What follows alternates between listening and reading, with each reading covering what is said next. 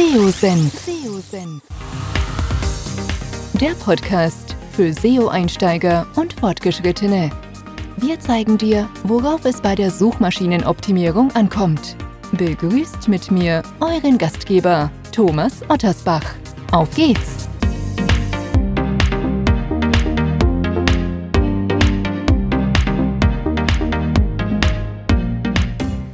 Schön, dass du wieder dabei bist bei einem neuen SEO-Senf-Podcast. Heute gibt es wieder eine News-Ausgabe. Regelmäßig filtere ich die wichtigsten SEO-News der letzten Wochen, speziell für Einsteiger und Fortgeschrittene. Aber auch sonst kann natürlich jeder die News sich anhören und nimmt vielleicht die ein oder andere Neuigkeit mit. Heute geht es in den News um Keyword-Kannibalisierung, um Bildgrößen, um einen neuen Algorithmus, der ab November aktiv sein wird und einiges mehr. Also legen wir direkt los mit der ersten News. Bevor es mit dem Podcast weitergeht, möchte ich dir unseren heutigen Partner vorstellen.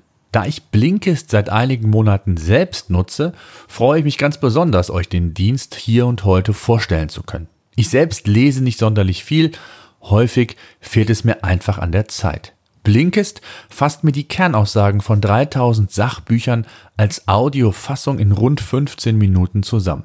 Alternativ gibt es auch eine textliche Zusammenfassung. Eine geniale Sache, wie ich finde, da ich sehr viel Zeit spare und sollte mich ein Thema oder ein Buch besonders interessieren, habe ich immer noch die Möglichkeit, das Buch zu kaufen oder es komplett zu lesen oder, was ebenfalls geht, auf das entsprechende Hörbuch in voller Länge zurückzugreifen. Und im Moment gibt es eine Aktion exklusiv für Hörer meines Podcasts. Also für euch. Auf blinkist.de slash du erhaltet ihr 25% auf das Jahresabo Blinkist Premium. Ihr könnt vorher natürlich alles ausgiebig und unverbindlich sieben Tage lang kostenlos testen. Also völlig ohne Risiko. Blinkist wird B-L-I-N-K-I-S-T geschrieben und unter blinkist.de slash du gibt es den 25-prozentigen Rabatt für euch. Viel Spaß! Ich kann Blinkist jedenfalls vollumfänglich empfehlen. Beim Übersetzen von Content sollte man nicht nur auf den Website-Inhalt achten, das wurde Danny Sullivan bei Twitter gefragt, sondern eben auch an Titel und URLs denken. Also, um das nochmal ein bisschen konkreter zu fassen, es ist nur, nicht nur wichtig, auf den Webseiten Inhalt und die Navigation zu achten, dass diese ordnungsgemäß und sauber übersetzt ist, sondern auch der Titel und die URL. Das sind nämlich durchaus Faktoren, wie Danny Sullivan auch nochmal ähm, entsprechend in dem Tweet ähm, zum Besten gab, die letztendlich mit Einfluss auf das Ranking haben können. Ja, also das ist ganz wichtig. Ähm, wer also hier international unterwegs ist, achtet auch auf diese Kleinigkeiten, die normalerweise selbstverständlich sind, aber ähm, ja, wie gesagt, ist Danny Sullivan einer der Sprachrohre von Google da auf einem Tweet entsprechend drauf angesprochen worden. Es zeigt ja, dass das noch nicht immer so klar ist.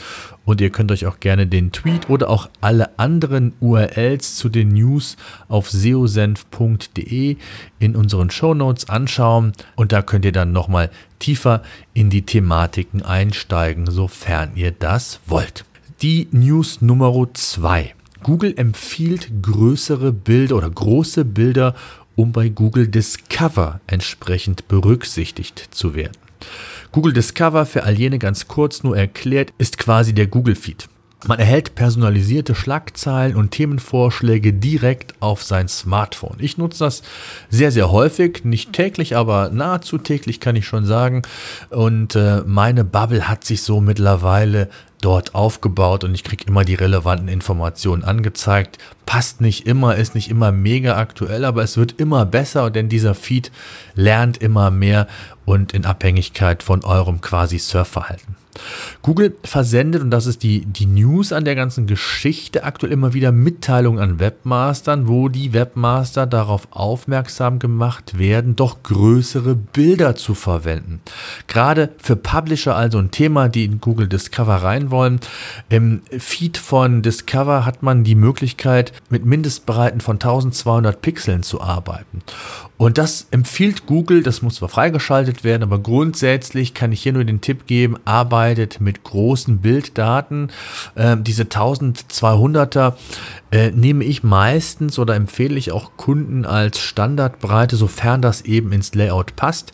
Ganz wichtig ist dabei natürlich auf die Bilderoptimierung zu achten, also sprich große Bilder, große Datenmengen ist nicht gut. Das heißt, es gibt hier Tools, wenn ihr beispielsweise mit WordPress arbeitet, wo ihr dann die Daten quasi nochmal komprimieren könnt, ohne einen, ja, einen augenscheinlichen Verlust ähm, der, der Bildqualität ähm, zu erhalten. Das heißt also, die Daten werden nochmal meist so um 30 Prozent in, in dem Datenvolumen ähm, reduziert und das macht natürlich eine Menge aus und äh, Google mag große Bilder.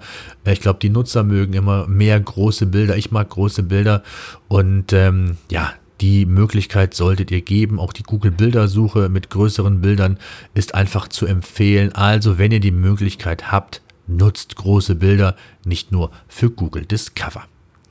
News Nummer 3. Es gibt einen neuen Algorithmus, der ab November in Kraft treten soll.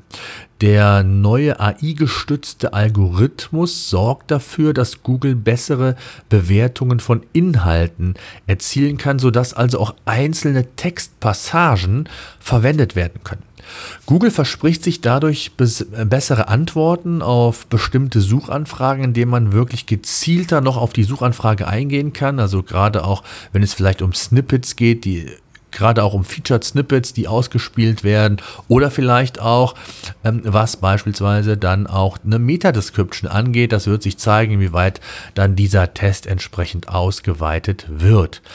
Ähm, bedeutet, dass natürlich auf der einen Seite es ja schon heute wichtig ist, Überschriften wirklich knackig zu formulieren, Inhalte so zu strukturieren, dass sie gut lesbar sind und dass sie sinnvoll strukturiert sind. Also hier das Stichwort H-Überschriften verwenden ähm, und natürlich auch äh, letztendlich dann durch und so erhält Google natürlich dann möglichst viele themenspezifische, ich nenne es mal Content, Content-Stücke innerhalb eines Artikels und das ist absolut hilfreich. Und nicht zuletzt, ich habe es gesagt, Thema Featured Snippets könnte da auch einhergehen und auch hier nochmal eine andere Dimension letztendlich zur Verfügung stellen. Laut Google ähm, wird diese Änderung wohl 7% aller Suchergebnisse betreffen und somit ist das eine recht starke Veränderung. Wir sollten also gespannt sein und ich bin sehr gespannt, wie sich dieses Update im November letztendlich auf die Reichweiten auswirken wird. News Nummer 4. Seitenlayouts beeinflussen das Google-Ranking. Diese Frage ist dem John Müller in einem Google Webmaster Hangout vor kurzem gestellt worden. Und grundsätzlich ist es nichts Neues, dass das Layout natürlich den oder natürlich Einfluss auf die Sichtbarkeit einer Webseite nehmen kann. Was neu ist allerdings, ist die Aussage, dass die Google-Bots seit einiger Zeit die Webseite mit einem in Anführungszeichen menschlichen Auge und nicht nur mit dem Quelltext sehen. Was das genau bedeutet und wie weit Ästhetik und Nutzen einen Bot bewerten kann, ohne auf bestimmte Metriken zurückzugreifen, also Nullen und Einsen, Verweildauer und so weiter, das lassen wir mal dahingestellt. Ich glaube, es ist letztendlich ganz, ganz wichtig, ähm, dass man eben grundsätzlich das Thema User Experience im Fokus hat, dass man grundsätzlich die Zielgruppe im Fokus hat, dass man natürlich die Spielregeln, die Google uns auferlegt, ebenfalls berücksichtigt und wenn man das in Kombination macht, dann ist das schon mal eine ganz, ganz wichtige Voraussetzung für gute Rankings und das sollte man hier in dem Zusammenhang auf jeden Fall berücksichtigen. Und was für die Inhalte und Struktur angeht, ist natürlich auch, dass anzunehmen ist, dass Texte, die oder Textinhalt, der im oberen Bereich einer Webseite platziert ist, stärker gewichtet werden könnte, wenngleich durch die durch das bessere Verständnis ist das gar nicht mehr so gesagt ist, sondern es individuell auf die Suchanfrage eben abgestimmt ist. Also das muss man sehen, inwieweit das dann relevant ist. Und ähm, ja, das ist, glaube ich, alles spekulativ ansonsten. News Nummer 5 möchte ich auf einen Termin hinweisen, der bei PageRangers am 2.12. äh, stattfinden wird. Ihr wisst, ich bin Geschäftsführer und Gesellschafter von PageRangers und ähm, möchte, weil viele Einsteiger und Fortgeschrittene hier diesem Podcast zuhören, äh, euch die Möglichkeit geben, euch zu bewerben. Und zwar werden am 2.12. wird eine Seite live analysiert auf dem YouTube-Kanal von PageRangers. Und äh, ich habe zwei Gäste eingeladen, die diese Analyse vornehmen werden. Wir werden darüber diskutieren, wir werden darüber sprechen. Wir werden auch, das ist zumindest mein Wunsch, den, den Webmaster, der dann ausgewählt wird, einladen, an dem Live-Event teilzunehmen, sodass also man auch Fragen stellen kann an, an unsere beiden Experten, an mich, ähm, wenn es da um das Thema ähm, User Experience, SEO und User Experience geht und so weiter, was eben dort alles analysiert wird. Und wer hier Lust hat mitzumachen, sollte, am 23, äh, sollte bis zum 23.11. sich bewerben. Am besten per E-Mail an info at pagerangers.com. Alle Infos findet ihr aber auch nochmal im Link auf seosenf.de beziehungsweise in den Show Notes und dort könnt ihr auch direkt eine Erinnerung einrichten auf YouTube, wenn ihr hier live dabei sein wollt. Ihr habt die Möglichkeit also auch Fragen live während dieser Session zu stellen.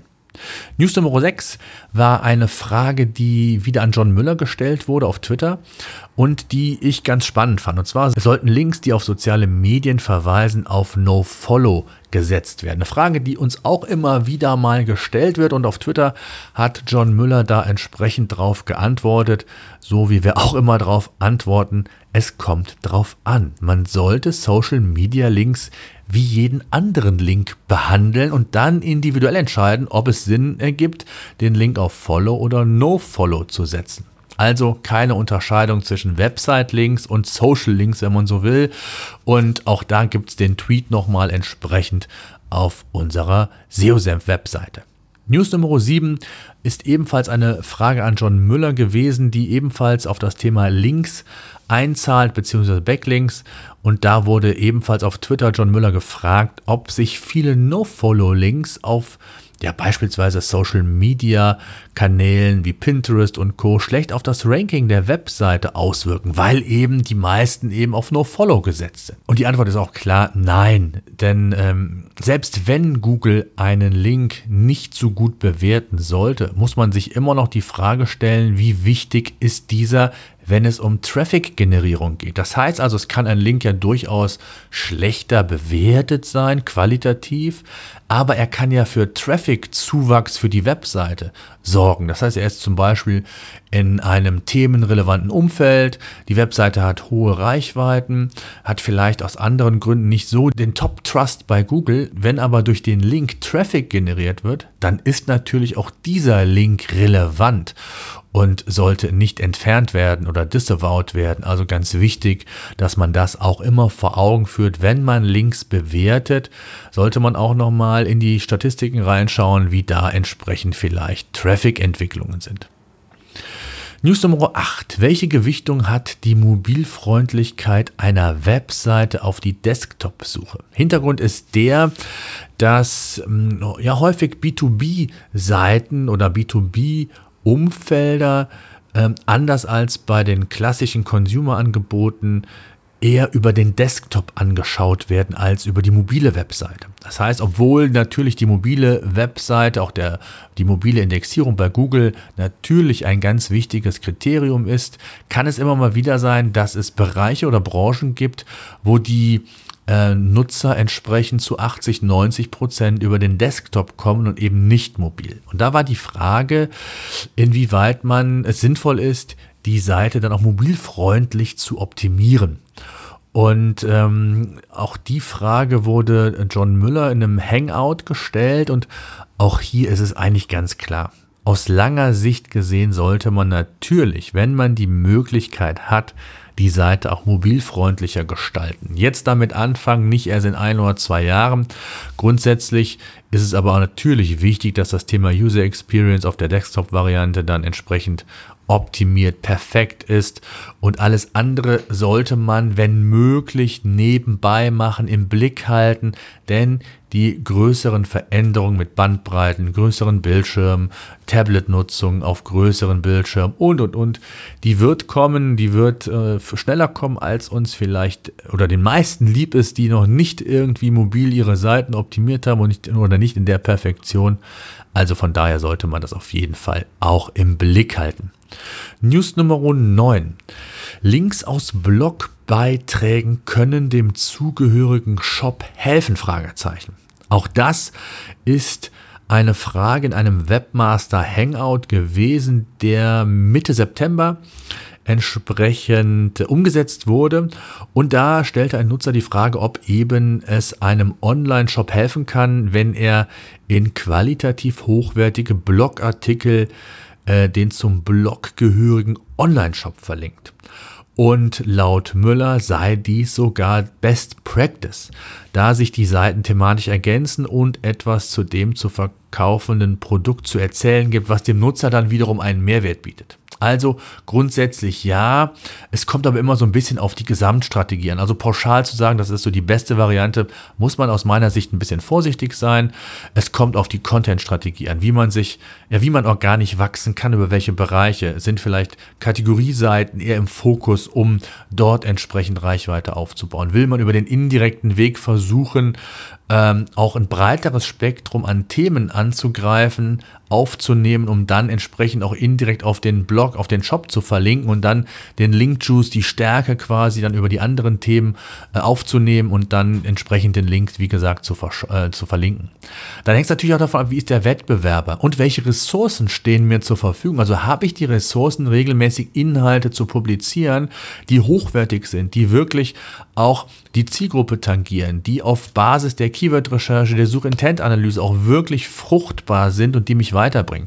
Auch das muss man natürlich in der Arbeit berücksichtigen und darf man in dem Zusammenhang nicht vergessen. Da habe ich auch eine, ein Video zu gemacht. Äh, Keyword-Recherche, Suchintent-Analyse könnt ihr euch gerne anschauen. News Nummer 10, Keyword-Kannibalisierung. Existiert sie tatsächlich? Und auch hier hat John Müller in einem Webmaster Hangout nochmal darauf hingewiesen, dass es zwar Keyword-Kannibalisierungen gibt, aber, wie hat er so schön gesagt, sie seien nicht so gruselig, wie es eventuell, wie das Wort eventuell klingt. Im Endeffekt wird man so zu einem eigenen Konkurrenten, so hat es John Müller dann auch dargestellt. Was natürlich dann dafür sorgen kann, dass die Seiten miteinander um ein gutes Ranking zu bestimmten Keywörtern kämpfen. Und ähm, das ist dann immer zu hinterfragen. Und es gibt natürlich auch hier nicht die eine äh, pauschale Lösung und Antwort, sondern es hängt immer natürlich darauf an, welche Seiten letztendlich ranken. Ist sie relevant oder sind sie relevant, um direkten, indirekten Abverkauf beispielsweise zu generieren oder um zu informieren. Ähm, hier kann man die relevante Seite stärken, indem man den äh, Artikel vielleicht noch etwas holistischer ausführt, noch mehr in die Tiefe geht, ähm, vielleicht bei der anderen Seite, die nicht so relevant ist, mit äh, Synonymen häufiger arbeitet, als das Hauptkeyword zu verwenden. Äh, es gibt auch die Möglichkeit, dass man Seiten zusammenfügt, ja, aus, aus zwei eine macht und dann über eine 301 Weiterleitung quasi auf die Haupt-, auf die neue Seite weiterleitet. Also gibt es verschiedene ähm, Möglichkeiten, wie man hier vorgehen kann. Das sollte man aber dann wirklich genau analysieren und schauen, wer hier oder welche Seite hier wirklich die relevante ist. So, das soll es gewesen sein mit unseren 10 News für heute. Ich hoffe, ich, ihr konntet was mitnehmen. Solltet ihr Fragen haben, wie immer podcast.seosenf.de. Ihr habt auch die Möglichkeit, mir jederzeit gerne eine Sprachnachricht zu senden. Dann würde ich die aufgreifen und in einer der nächsten Podcast-Episoden aufnehmen. Ob über unseren Service, den findet ihr auf seosenf.de, ob per Facebook, egal wie, äh, per E-Mail. Ich würde mich auf jeden Fall über Feedback, eure Fragen freuen und werde dann auch gerne in einer der späteren Podcast-Episoden darauf eingehen. In diesem Sinne, danke fürs Zuhören. Bis demnächst. SEO-Senf. Der Podcast für SEO-Einsteiger und Fortgeschrittene. Wir zeigen dir, worauf es bei der Suchmaschinenoptimierung ankommt.